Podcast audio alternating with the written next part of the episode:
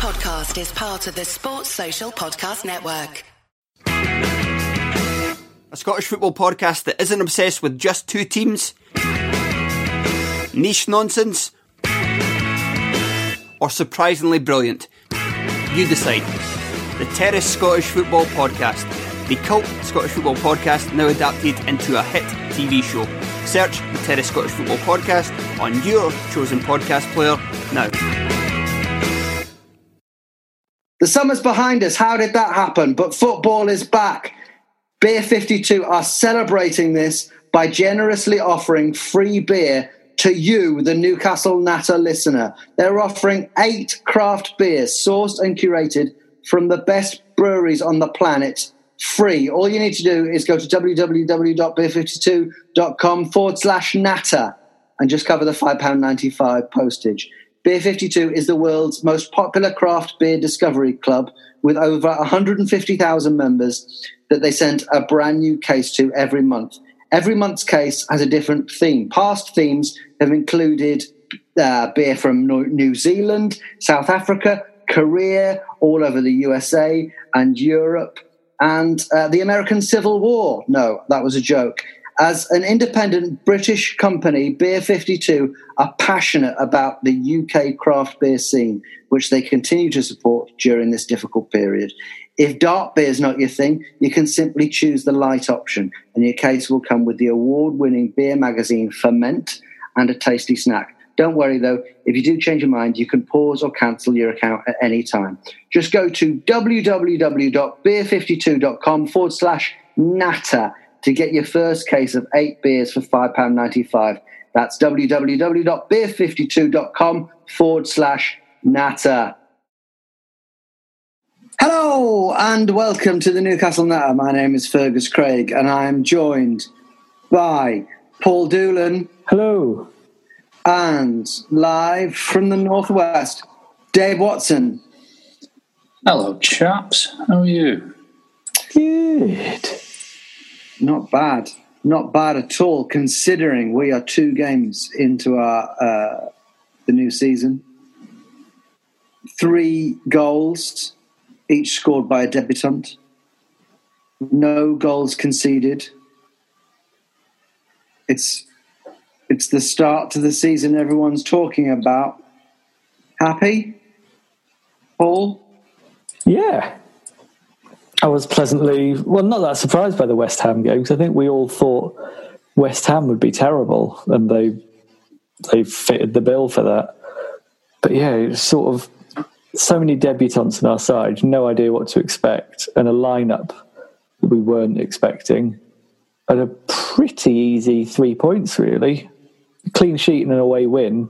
You don't get many better starts than that. Yeah, I I wasn't I wasn't convinced by the uh, by the uh, the lineup at all, was I? Fucking hell, Dave. Right, I'll come to you. I'm the host here. because I wanted to introduce you in a particular way. Um, yeah, me and Paul went to watch the game together in a real In a pub. Yeah, and it was terrifically enjoyable, and I was very excited. First game, game season, and uh, we've got a, a, a, WhatsApp group, and Dave uh, popped in at. Let's just see where we.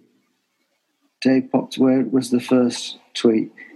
Dave popped in at like half seven and said, uh, "What?" He says there's a full stop after each of these words. What in the fuck is Bruce playing at? And this is after seeing a lineup which showed that we were playing. It looked like we were playing four four two. That's all you could see from that lineup, and it was as if four four two was this radical system. It's so famous, Dave. They named a magazine after it. Dave's response before we'd even kicked a ball this season was as if Bruce had decided to field six humans and five dogs. well, just no goalkeeper. no, eight goalkeepers and three right backs. It's just, what is he playing at? This is insane. as, as if it was like the most radical football formation ever seen in the history of football. Do you regret that? I feel like I, uh, I mean, you know me quite well. No, I don't regret it. I don't regret it at all. My to be fair, was, you have a right of reply. Explain uh, your feelings in that moment and, and why. It's just because away from home uh, against ostensibly our like league rivals, they'll finish up roughly where we expect to. To play away from home, playing four four two with um, like without a, a, a true right winger playing and with I, I don't know. I just I just felt like with playing with Carroll up front with with Wilson, I, I didn't think that that would necessarily work away from home against uh, West Ham, who we've got a decent centre half partnership.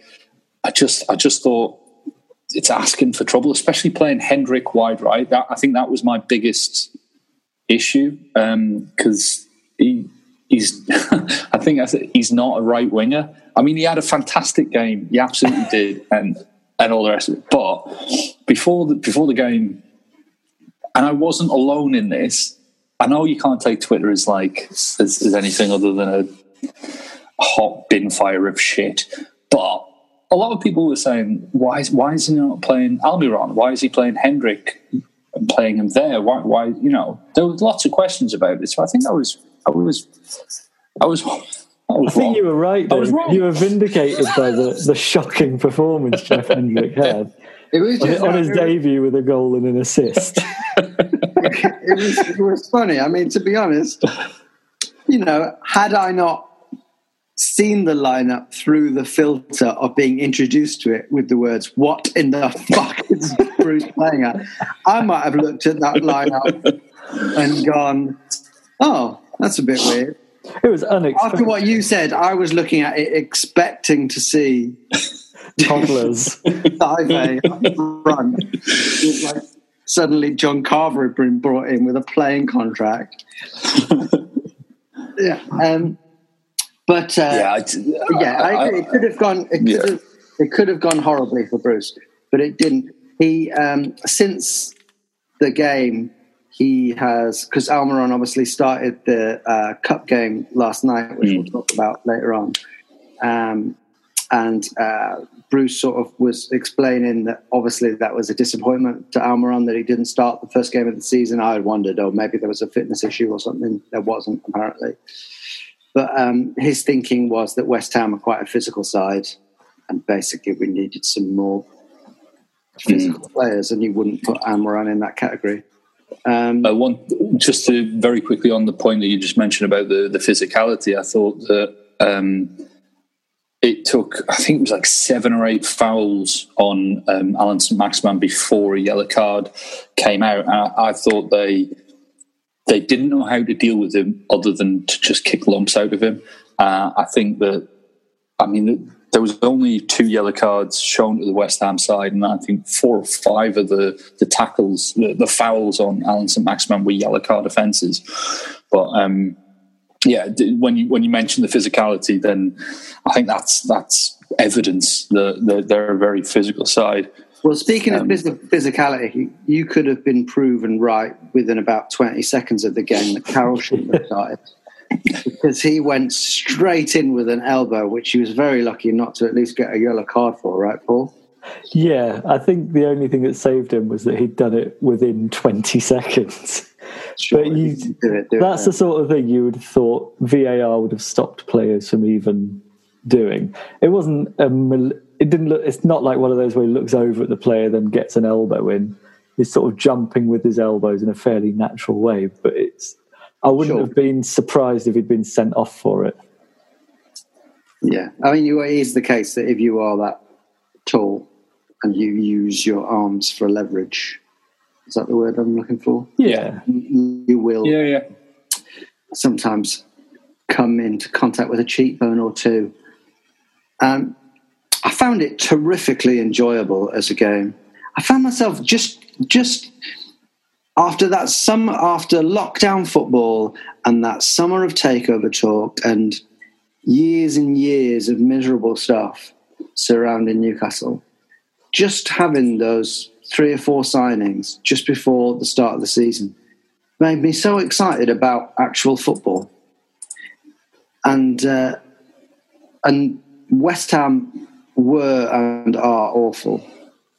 Mm. It was still an enjoyable game to win, right, Dave? Definitely. I think. I think as, as I mentioned before, they're they're a team that I expect us to to be around it come the end of the season. So to take three points away from them at you know at their gaff on the first day of the season, where we're rarely very good on the first day game of the season. So to to win away from home, it's, you know, it's it's a great win because if we're picking up points away to West Ham on the first day of the season, it means that come the end of the season, we don't have to go to West Ham to get three points. You know, we've got them in the bag, and it's yeah, it was really enjoyable. It was so much fun to see Allan St Maximin get on the ball again. I thought Lewis had a really good game on the on the left hand side. I'd be excited to see how he and whoever plays on the left they link up because I think Lewis, yeah, he was really exciting. But I think I said it on the um, on the WhatsApp group. Seeing an actual striker play like an actual striker, getting in the box, having shots, creating space for other for um, his teammates. It was like Wilson was. It's a, it reminds you of what we were missing last season. It was, a was a proper, yeah, yeah, fucking brilliant, really, really good. It was great, and we won't always. I think we probably won't always have that partnership up front. But he did work really well with Carroll, right, Paul? Yeah, I thought wasn't expecting to see the front two, but it reminded me a little bit of Shearer, Bellamy. Not quite the same difference between the two, but having that mix of like just Carroll taking all the pressure off him, having to do everything. Wilson's movement becomes so much more of an asset because Carroll's just drawing players out. I thought as well it was just yeah coming back to the fullbacks. I think both fullbacks were involved in the build up to both goals as well, and I think it's been a long time since we've had fullbacks you could say that about. which looks so much more balanced down each hmm. side. It isn't. It is nice to sign players who have played in the Premier League and immediately immediately seem up to speed because we do suffer from that every season. That it takes, even if our signings turn out good, it usually takes them a while to adjust to the league. But we got so far uh, all of our signings have started really well. Um, And we've still got Ryan Mankey, Fraser to come in And I'll be as well. go on. I was going to say I'll be excited to see how Fraser and Yeah, we'll come. Yeah, Go I was on. going to say. I was going to say that the, the to see the um, partnership that Fraser and, and Wilson had at Bournemouth, see if they recreate it for us. I think that's that's really exciting because it's a ready-made. I think I said it last time. It's a ready-made production line of goals, or at least you know chances. Um, so hitting the ground running, especially in this season where everything's compressed, is is vital. And uh, because we've got these new signs that have all added quality and not lost any of our uh, half decent players, we've got more bodies to sort of occupy the defence. Do you know what I mean? So in uh, St. Maximin and Carroll, they're both two players who take up a lot of energy from a defence, certainly of the, of the standard of West Ham, right? Paul? Yeah, I think last, for other players. last season, basically, a lot of our games, there would be four or five players around St. Maximin because you knew if you stop him, you stop us. But now it's like you've got him to worry about. You've got Wilson. You've got players like Almiron and Fraser who didn't even start, who can cause trouble. And then once they're all occupied, you've got But that's the thing, they better options in the centre.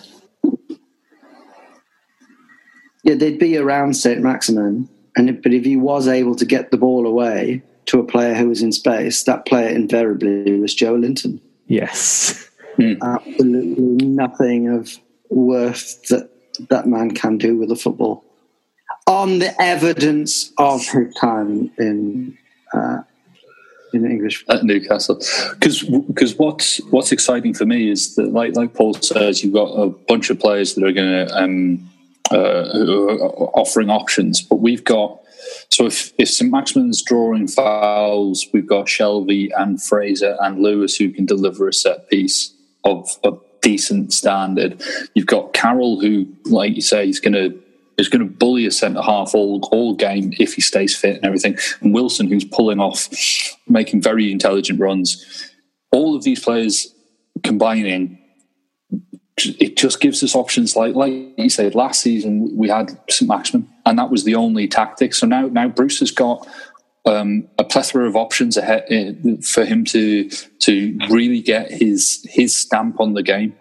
Because last season, to give him is his due, he only really had Joelinton as a striking option because um, Carroll and Gayle weren't fit for the majority. So now he's got this. He's got no excuse. He's he's got to be able to get a more attacking style um, out of us. Well, he's got to be able to get results, right?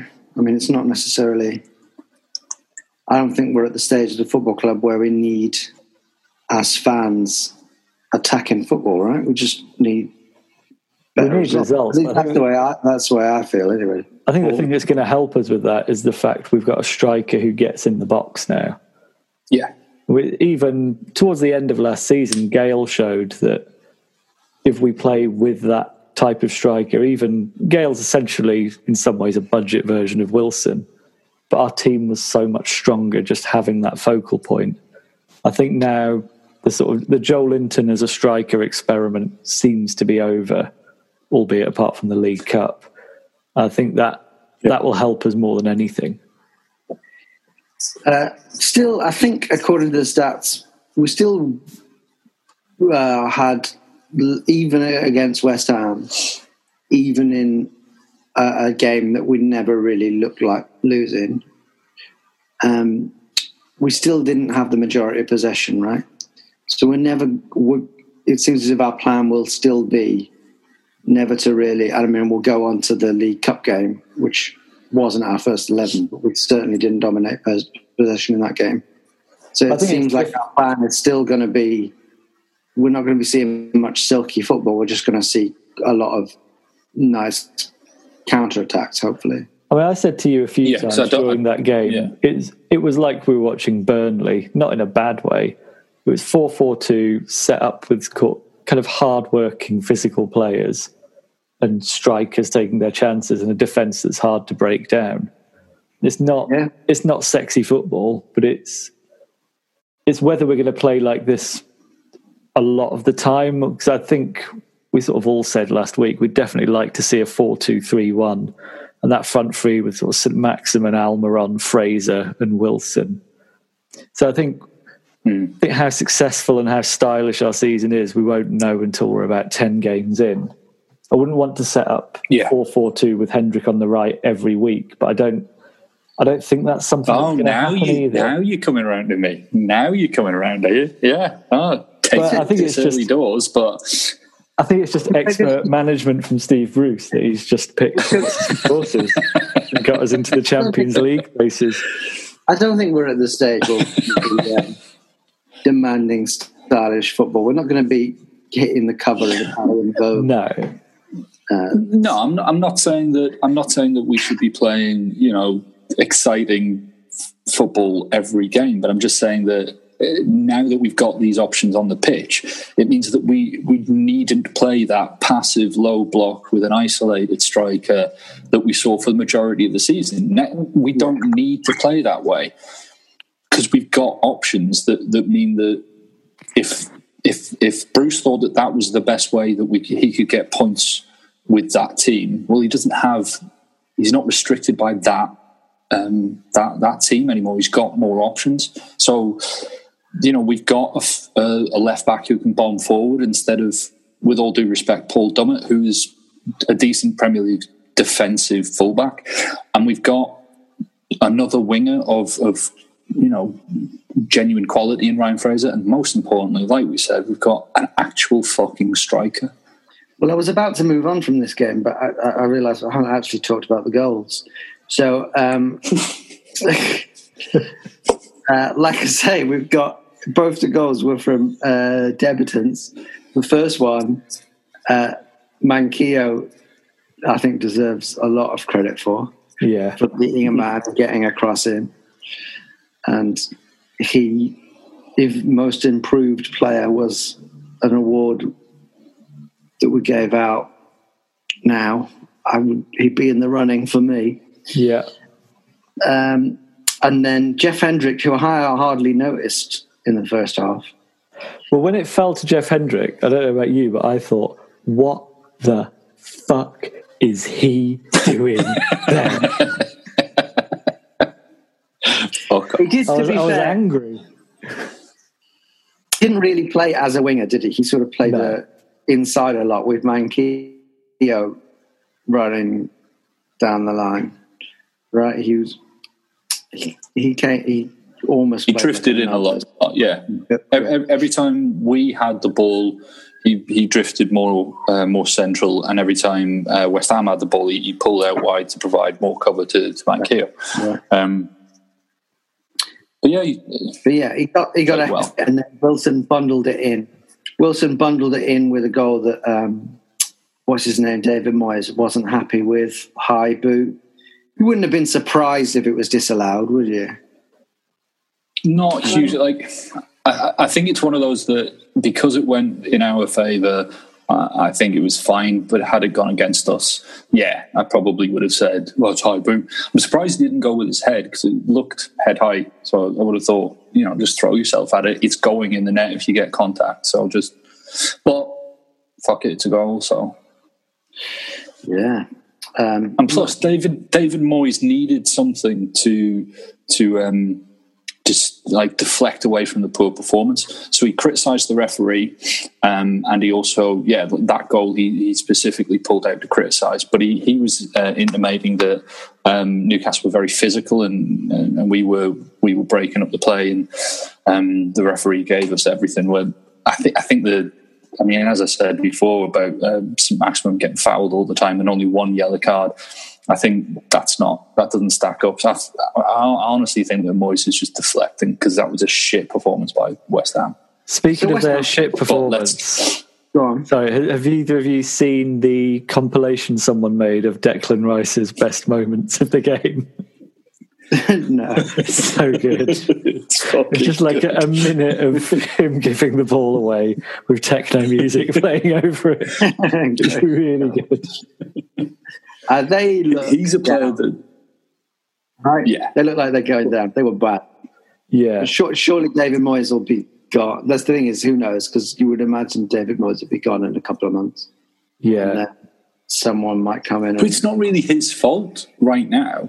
no, but they might they're not signing anybody. that keeps them up. Yeah, the Yeah, club maybe. is a mess in the way that we start Yeah. seasons. Yeah, but like getting back to Declan Rice, he's one of those players that everybody seems to rate highly, but I'm not entirely convinced what he actually fucking does because he's not he's not like a, a out and out um, check to defensive midfielder. He's not like a Michael Carrick who's pinging balls around, but like marshalling that midfield. I, I don't know what he fucking does, and yet everybody seems to rave about him and say, you know, England. Well, he is an England player, and I just I don't get it. And every I time think- I've watched him play, he's been shit. I think the thing with him is he's sort of fairly bland, and it depends on what he's paired with, with what you're going to end up with, much like Rice. There you go. very good, Paul. Very good. Never off. I think Declan Rice is just a name that sounds like a good footballer. Sounds like uh, a, either a think that's why he's footballer getting or, or a, a, an Irish breakfast DJ. I think he sounds, he sounds like a football manager regen. It's not a believable name. It's like Michael Pasta.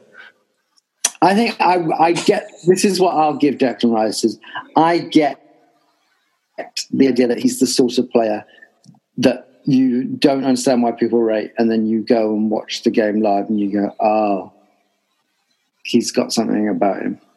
You know what I mean? I, there's a do you think he's that kind of like like that metronome kind of player who gets the ball and passes it on and is quite clever and occupies space well and, and all that kind of shit that you hear pundits so saying about? many, so many midfielders that I never really appreciate until I actually see them live. It's like I always knew Scott Parker was a good, good player. And Declan Rice, I always knew he was a really good player.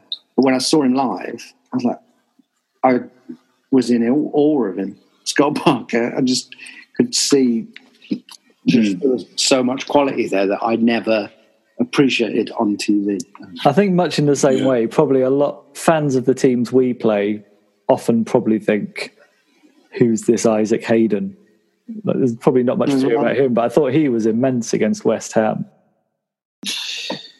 So Yeah, I think we want we should really talk about Hendrick's goal because yes, that that was that was a peach of a goal from start to finish. That was like um, Almiron's run, the pace that Almiron had. I mean, I think it was pretty much as as soon as he came on, he was he was through on goal um, almost immediately, and, and and then yeah, the the the the goal that he laid on for um, the assist that he laid on for for Hendrick really good balance, really good movement, precise pass. Hendrick had the the wherewithal to take a touch, and then it's one of those goals where he didn't seem to put loads of power into it, but still seemed to generate a lot of power in the shot. It was just really no- well no taken back- goal. no back. Yeah, that- just- Yeah, it was Yeah. just a really classy, really classy goal. It was it was that was the goal that that excited me the most. Not not Wilson's. It was it was that one because Wilson's was a bit scrappy, but yeah, Hendricks was lovely goal. Just a whole, you know, It was Well like a done. really low, really low budget version of that Ronaldinho goal against Chelsea, where he stood on the edge of the box and sort of pretends he's going to kick it, and then does. It's the same sort of movement, but Well, if you um, I did clarify looking- very low budget. Yes, if you're looking for uh, if you're looking for an indication how rationally optimistic we are after one game of the season, Jeff Hendrick has just been compared to Ronaldinho. Okay, um, but uh, to bring us down from uh, from heady heights. Uh, speaking of players, Jeff, if Declan Rice sounds like he's a good player, Jeff Hendrick Yeah. does not sound like does not sound like he's trying to be a good footballer, does he? No, he sounds like a prog rock guitarist. more than anything. Sure.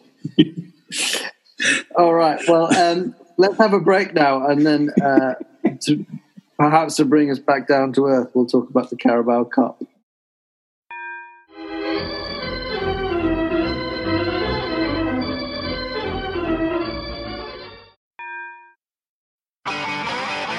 If you want an e bike that doesn't look like it's made for the shopping precinct, something that's less Mr. Bean and more Steve McQueen, check out the range of bikes from London based Cooler King. From dope 250 watt city bikes to Harley Bobber inspired 750 watt beasts that can tear your face off while leaving your smile intact. Cooler Kings are made in limited numbers, yet highly affordable. Check them out now on the web at cooler.bike or find them on Instagram with hashtag coolerkingbike. Cooler.bike. E-bikes that are cool AF. Welcome back. Good break, guys. Great break. I learned a lot about myself. Good. It's about time. There's a lot more to learn.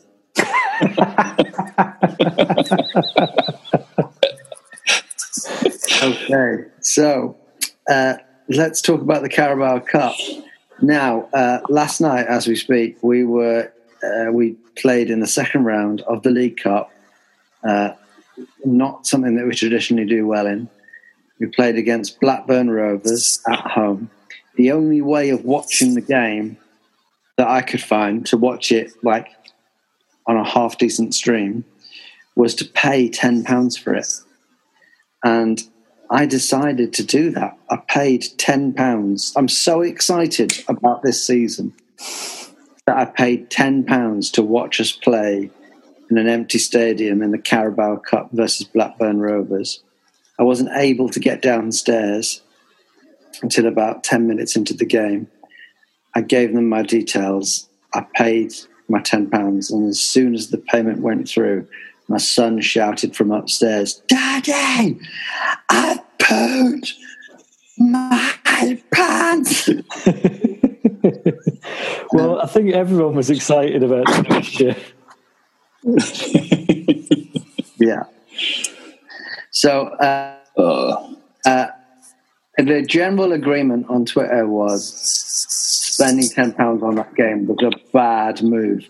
But I got enough enjoyment out of it. But I'm, I am different about football than most people. I only see the positive things. Um, did you actually manage to watch the game, Dave? I think you did, right? Yeah, I, I managed to get a stream that I didn't have to pay ten pounds for, but I did have to close pop up ads. But I still think that um, that I shouldn't have. It was. I know you see the positives, and I'm becoming the one who only sees the negatives. But that was fucking awful. It was a terrible, terrible performance. Um, I I didn't understand the the uh, the lineup um, again.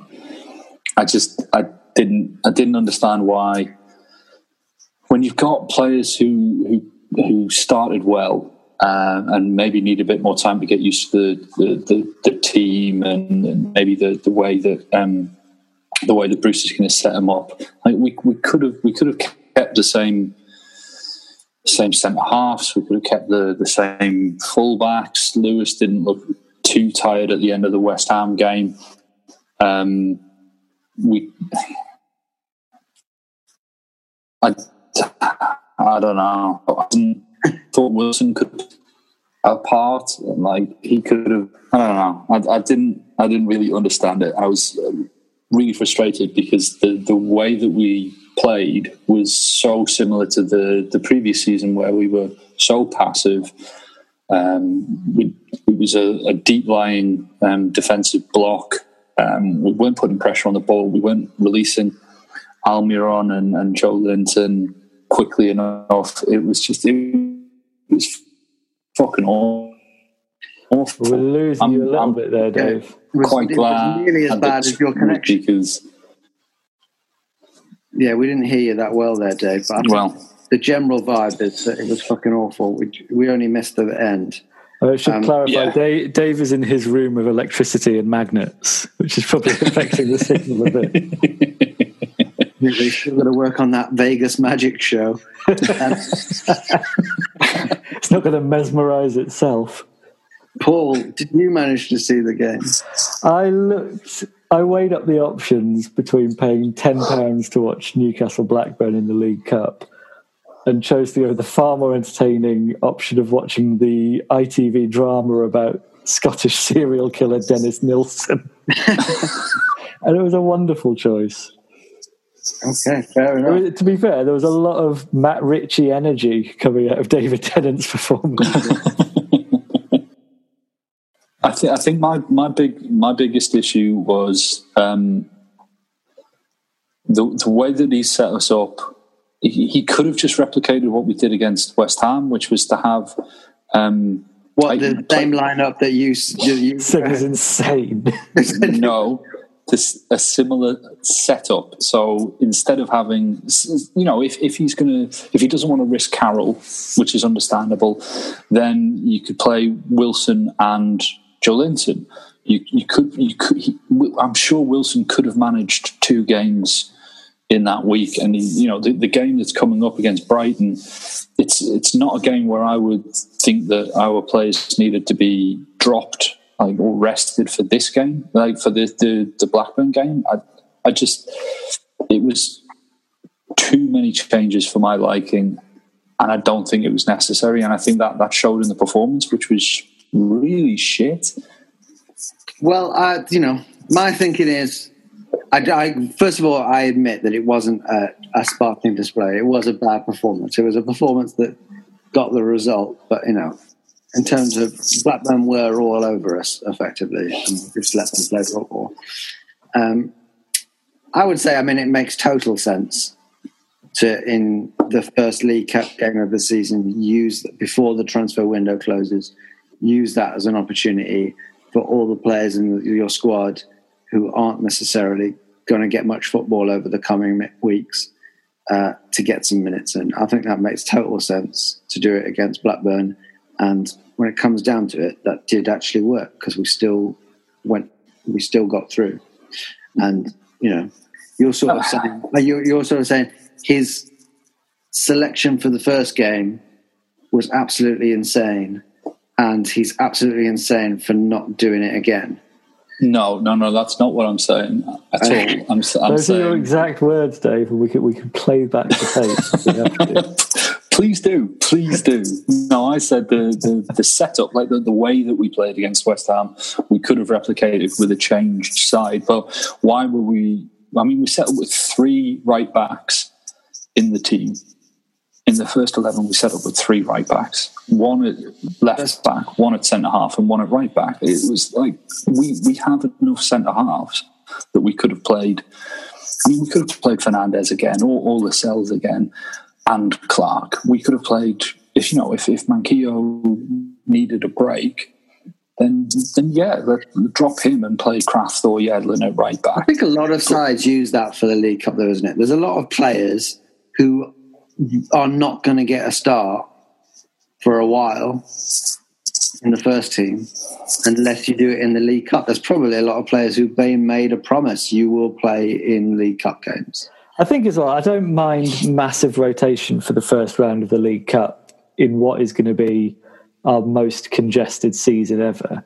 We need to rest first team players and we need a, a fit squad, not just a fit first 11.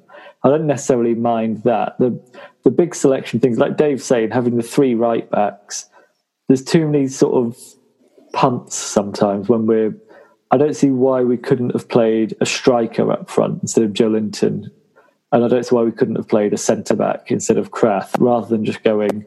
This hasn't worked every time we've tried it, but let's try it again. They're the bits yeah. I think you can rightly quibble with, but I think for the first, I would, to be honest, I was thinking change the entire first 11. If we get through, it's a bonus. And that's what happened. Yeah. yeah. Uh, I mean, I thought Dummett was fit, but I guess he's not, which is uh, why he didn't play. Because I guess it shows that we still actually don't really have any strength and depth at left back. Um, but Fraser got his first start he has his first start. He played his first football since March.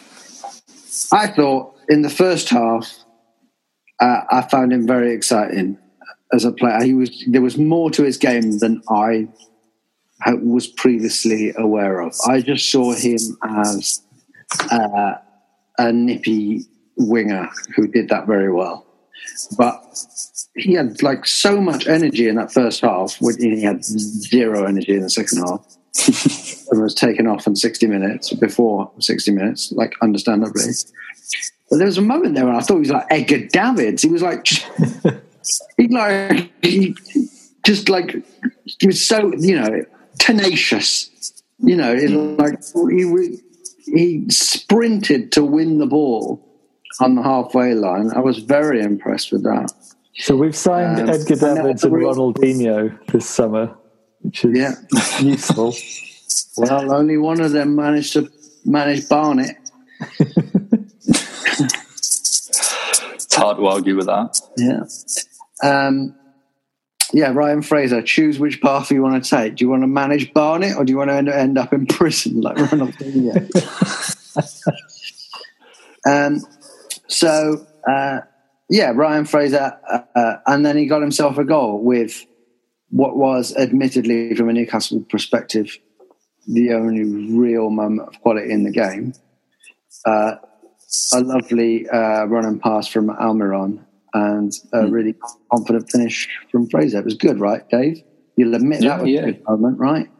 that was a really, really good moment. It was it, it makes me think if if we are going to try and play a four four two again, um, at least we've got somebody on the bench. Like I'd assume Al- Almiron will be on the bench, and Fraser and St Maximin would start. Um, it's, it's, exciting to see somebody who can come on the pitch and, and with the amount of pace and dynamism that Almiron's got, and change things.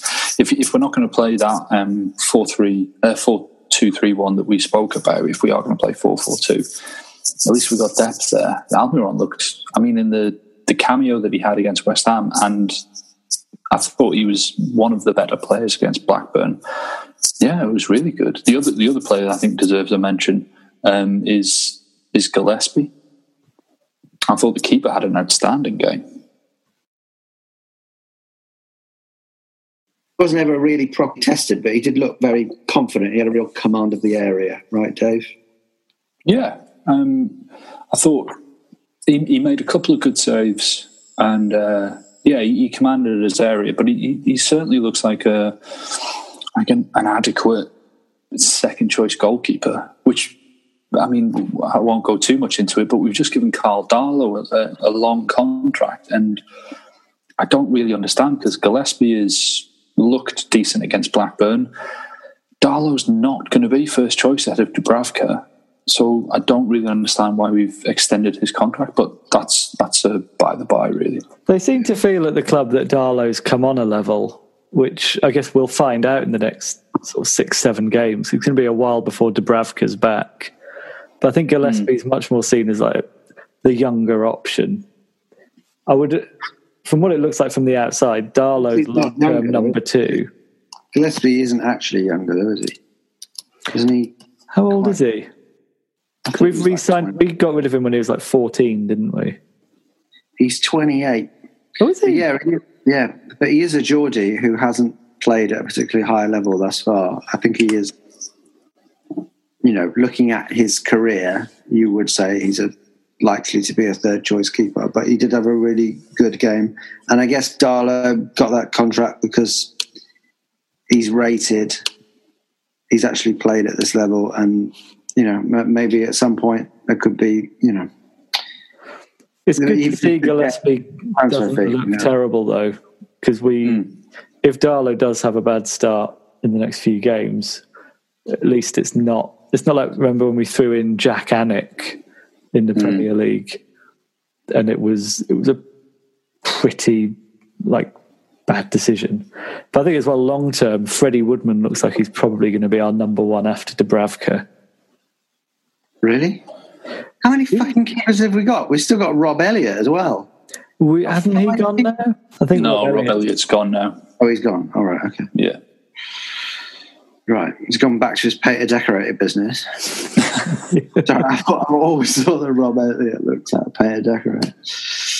Um, so uh, there's not really much to talk about the Blackburn game because it it was there weren't very many there weren't very many chances for us, and I think we've covered like their chances by saying how good again Gillespie had. We had no control of the, the centre of midfield, but then we had Sean Longstaff and Dan Barlaser in the centre, so they're not really. I well, don't think either about, of them are defensive midfielders. Well, let's talk about them. It was the midfield where we completely, uh, from a performance point of view, lost the game for me because we did make uh, Blackburn look very good. They played around us a lot. They just didn't really have any um, incision in the final third. Sean uh, Barlaser, who I think is likely to be off, uh, looks okay. Sean Longstaff looked really anonymous to me. Didn't mm. would hope at that level he you know, by now should have the quality to like make an impact on that kind of game. He was so poor last season, apart from sort of half an hour against Bournemouth when he played further forward. You sort of a worry about him. I'm not. Was Matty Longstaff injured? I yeah. Think he, I don't think he was even on the bench. Yeah. So yeah, he must have been injured. Um, but yeah, Sean Longstaff did not have a good game, which is disappointing. Uh, and makes you wonder whether he might be sort of fourth or fifth choice midfielder. Might not get that much, many Premier League minutes over the next few weeks. Who knows? Injury The- the- probably around the corner. the thing for me is that Barlaser looks far more the the um, the understudy for Shelvey than than Longstaff does. I don't know. I don't know what's happened to Longstaff, but he just he, he can't impose himself on a game, and he doesn't seem to.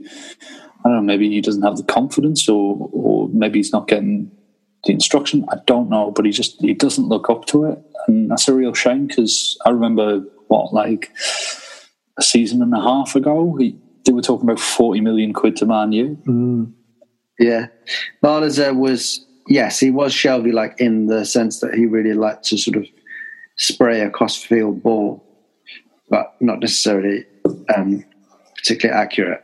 I found in that game, uh, but uh, nice performance from Fraser, clean sheet into the third round of the cup. Morecambe No away goals next. conceded so far this season. Another debut goal with the informed team in European football. Also got a quite a nice tie against um, Morecambe in the in the next round, so that's Welcome away. So that'll be another opportunity. to progress. It'll be another opportunity for um, a completely changed lineup again. Another opportunity for Joelinton to play a very isolated role up front and not get a decent game again. Maybe even Rolando Aaron will get some minutes. Who is He's got to uh, go, hasn't he? good. He's still on our books. So um, I'll go to social media right now, um, bringing us on to something we have discussed already. Uh, Nick Bird says, How do you solve a problem like Joelinton? He did play, uh, as we say, he started uh, in the game against Blackburn. I think he was supposed to be playing up front, but it felt to me like uh, Almiron was our centre forward. Here's a Really. stat Joe for you. Linton seemed to be out on the left. Here's a stat. Joelinton had more touches in our box than he did in theirs. Right. Well, there you go. He, God. he just he doesn't seem to know he's a striker or he's supposed to be a striker. He, he doesn't seem to want to be in the box. The stand in the box and Almiron and Ritchie and Fraser will get the ball to you if you're in the box. But he was dropping so deep. Like if you look at the heat map, it looks like he's it looks like he thinks there's lava in that box and he, he can't get too close to it. It's, it's I don't know I, how you solve a problem like Joelinton is either you change the way that we play and have lots of um, skillful players near to him, like Almiron, um, uh, Fraser, and and St Maximin, or you Take out a very know. generous life insurance policy. yeah. I, I've defended him more than most, and it, it's just at the point now where I'm like, it's not gonna, it's not gonna happen for him. It's at Newcastle unless drastic changes either happen to the management or the style of football that the manager plays. Well, I think it was one of you two. Was it you, Paul, who said on WhatsApp that you'd take eight million for him now? Yeah, definitely. I mean, it's it's sort of hard on him because we keep playing him as a lone striker and really isolated, which we've we've shown isn't his game. So at least stick him out on the left, even though he's supposed to be a striker. Remember when he signed, the player that he kept getting compared to was Firmino. You hmm. sort of think maybe you'd have to play him in a very attacking 4-2-3-1 with all that movement around him. I think if we had Firmino up front on his own last season in the Joelinton role, he probably would have looked about well, he would have underwhelmed, but hmm. not to really feels like someone's got some paperwork mixed up there. If Joelinton is Yeah. Firmino, like with his touch, where where is the? Is it that he's Brazilian? Where, where is the Firmino I think comparison? it's more the comparison of that type of striker where it's not really one who's going to get in the box. It's all about link up play for the the wingers around him. Sure. Hmm. But again, I've not seen anything from Joelinton to convince me that he could necessarily do that role either. And yeah, because I mean, you're looking for Firmino. Be good. Yeah, I mean, you're looking for Firmino.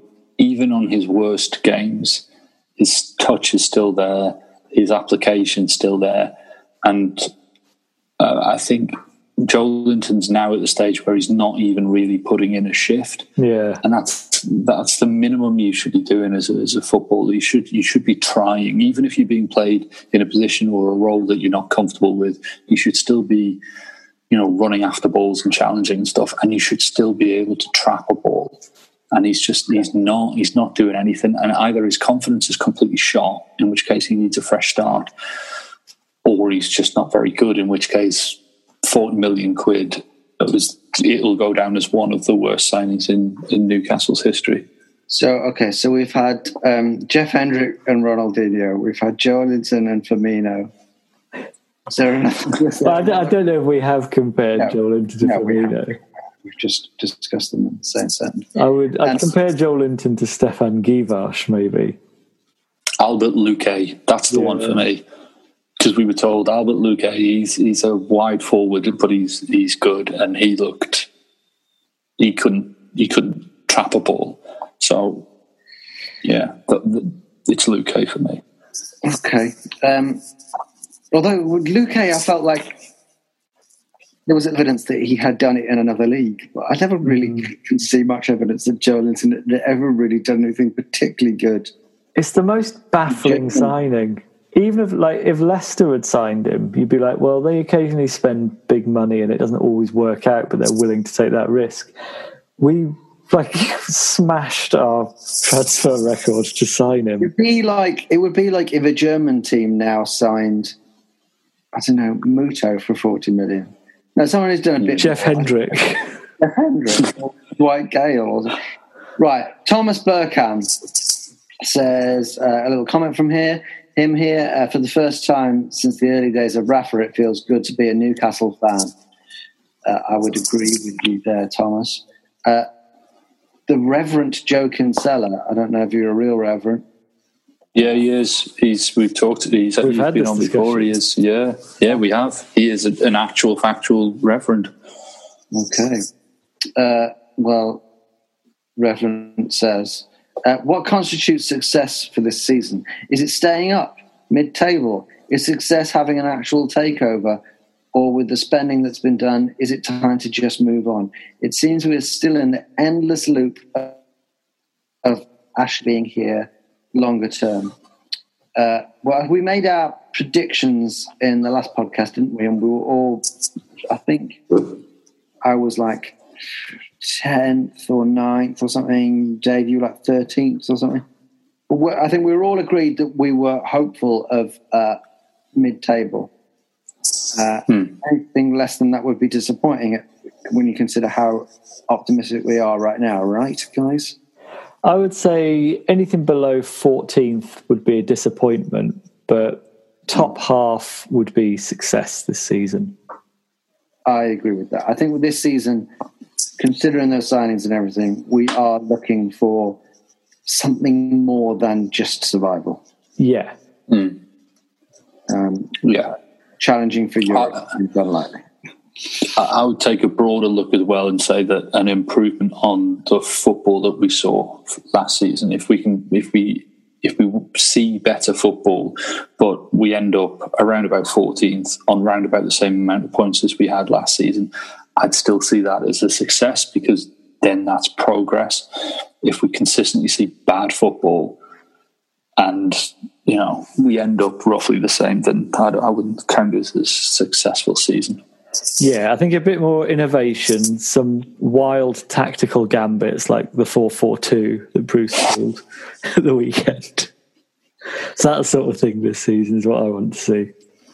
Now, Paul M. you wouldn't believe it. You wouldn't believe it. First game of the season 4 4 2. When have you ever seen that formation? uh, Paul M says, uh, which country or region do you think will be behind the annual takeover attempt next year? Far East, America, Wales, Or would a local takeover excite you more? Ant and Dec, Sting, Jimmy Nail Consortium. Um, yeah, I mean, I think the next bid is going to come from the US. I don't know if it's going to be that Maurice, Maurice, whatever his name is, but I think after after the Saudis, it'll be it'll be an American conglomerate. Uh, one American bidder has, has apparently tabled a bid of 400 million for West Ham, so then they might switch their gaze well, I north. Know- don't know. I will know of one uh, American billionaire who might be looking for something to occupy himself with early uh, next year. Trump. Would you take him? No. No. Okay, No. right. Okay, next. I'd like uh, to Like, see. like I'd like the, to the see. Saudis, I'd like to see Yeah. the Mexican lads come back in. They were the Olegi group, yeah. they were mooted for a bit and then disappeared. I want us to have Mexican owners. If if only for the the puns. Yeah, The puns alone, like the it would be tack over, which would be fun, and you know burritoon, Very good at it. Keith's ideas. Oh, Very good. Dave, David. Dave, I've got a semi. Um, yeah, I'm genuinely impressed. Michael Galloway says, uh, "When's the last time you had a pepperami?" For me, I think I did have one pre-lockdown. I can't. I don't think I've ever owned like owned one. I don't think I've ever eaten a pepperami. Okay. I gave my dog one on a strenuous car journey. That's the most recent time I've interacted. That's a with one. luxury snack for a dog. It's Um, beautiful. Andy Sheldon says, "Who's going to be the hero of our season? And is it too early to say Wilson?"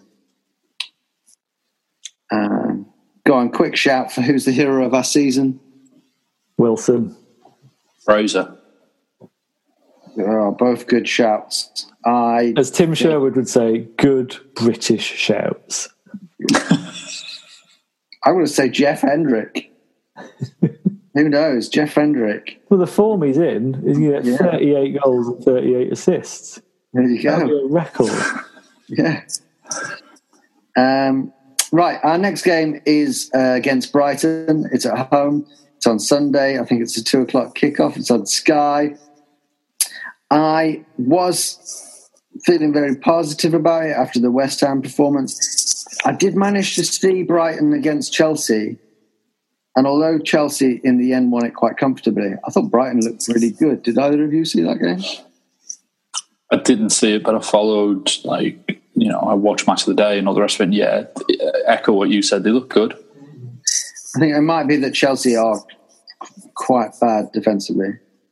But I do think Brighton are going to pose us more of a threat than West Ham. That's my thinking. Yeah. Well, I think Blackburn definitely. poses more of a threat than West Ham. Yeah, I think they did. They did. What I would say is that the the recent games against Brighton, they've been low scoring affairs. Uh, there's been four goals in the last like in total over the last six fixtures, and it's it's pretty even. There's like three nil nils, a one nil win for them, a one nil win for oh, two one nil win for them. Actually, we haven't beaten them in six games. Yeah, fuck it, we're going to lose. Oh, yeah. Do you reckon uh, if Bruce went with that lineup against West Ham because uh, he wanted us to match their physicality, surely he's going to be thinking along the same lines against Brighton, right? Brighton aren't the physical side that they were under Hughton. I mean, they've still got some some you know big lads, but they they play a nice style of football. You know, it's Pot, Potter's got them playing on the deck a lot more. Uh, uh, they're actually quite good to watch. Brighton. They do lack quality because it's Brighton. They haven't got it'll- like superstars. Got Adam Lallana now. Uh, do you think they'll go 4 4 2 again? We'll go 4 4 2 again, Paul? I don't Or- think so. I hope not for this game. This is the sort of game traditionally we've struggled with, where we it's a game we should dominate. That's what we've struggled with in the past. I feel like we've got the players to do that now. I think I'd like to see four two three one, maybe with Almiron for Carroll. But I think I think he might go four four two just for the impact of a fully fit Carroll, which we've not had for a long time. But I, I would say it'd be hard for Bruce to drop Carroll or Wilson after the West Ham game. I wouldn't be surprised if we go four four two. Actually, I mean, Um, Carroll, hasn't, Carroll hasn't scored a goal or played 90 minutes since the mid 70s, but he does. he- He's an effective player, isn't he? When fit. But then yeah, I would al- I would also say that it's likely that he'll go four four two because he made wholesale changes for the for the League Cup. Yeah. and and Al- Almiron played. You know, he, he he had a short cameo against against West Ham, and then he played a, a lot of the. Did he play the full game against um, Blackburn, or did he was he replaced? I can't remember. But the point is, he played. You know, he played in both fixtures. I'd be surprised if he was given a starting role against Brighton in the league. So I, I, I wouldn't be surprised to see four four two. Zoom meeting's running out of time, so give us uh, your score predictions, please, Dave. Uh, One 0 loss. Fantastic, Paul. two one win. I'm going to go for my traditional one-one. I think. I think it's a. I think it's a one-one. Um, so there we are. You've got the full spectrum there of uh, predictions. Uh, but I guess we'll leave it there. Um, it's nice to talk about football, and Yeah. it's nice to talk about whatever we thought of the performances and the selections to uh, very pleasing results. So, thank you very much, Dave. I hope we're here next week to talk about another uh, pleasing, pleasing result. Thank you, Dave Watson. Thank you, Paul Doolan. And thank you to you, the Newcastle Natter listener. Goodbye. Bye.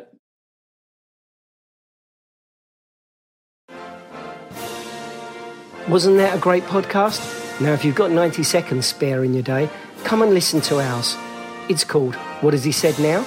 and is available wherever you got this podcast. You're going to lose a number of people to the flu. Sports Social Podcast Network.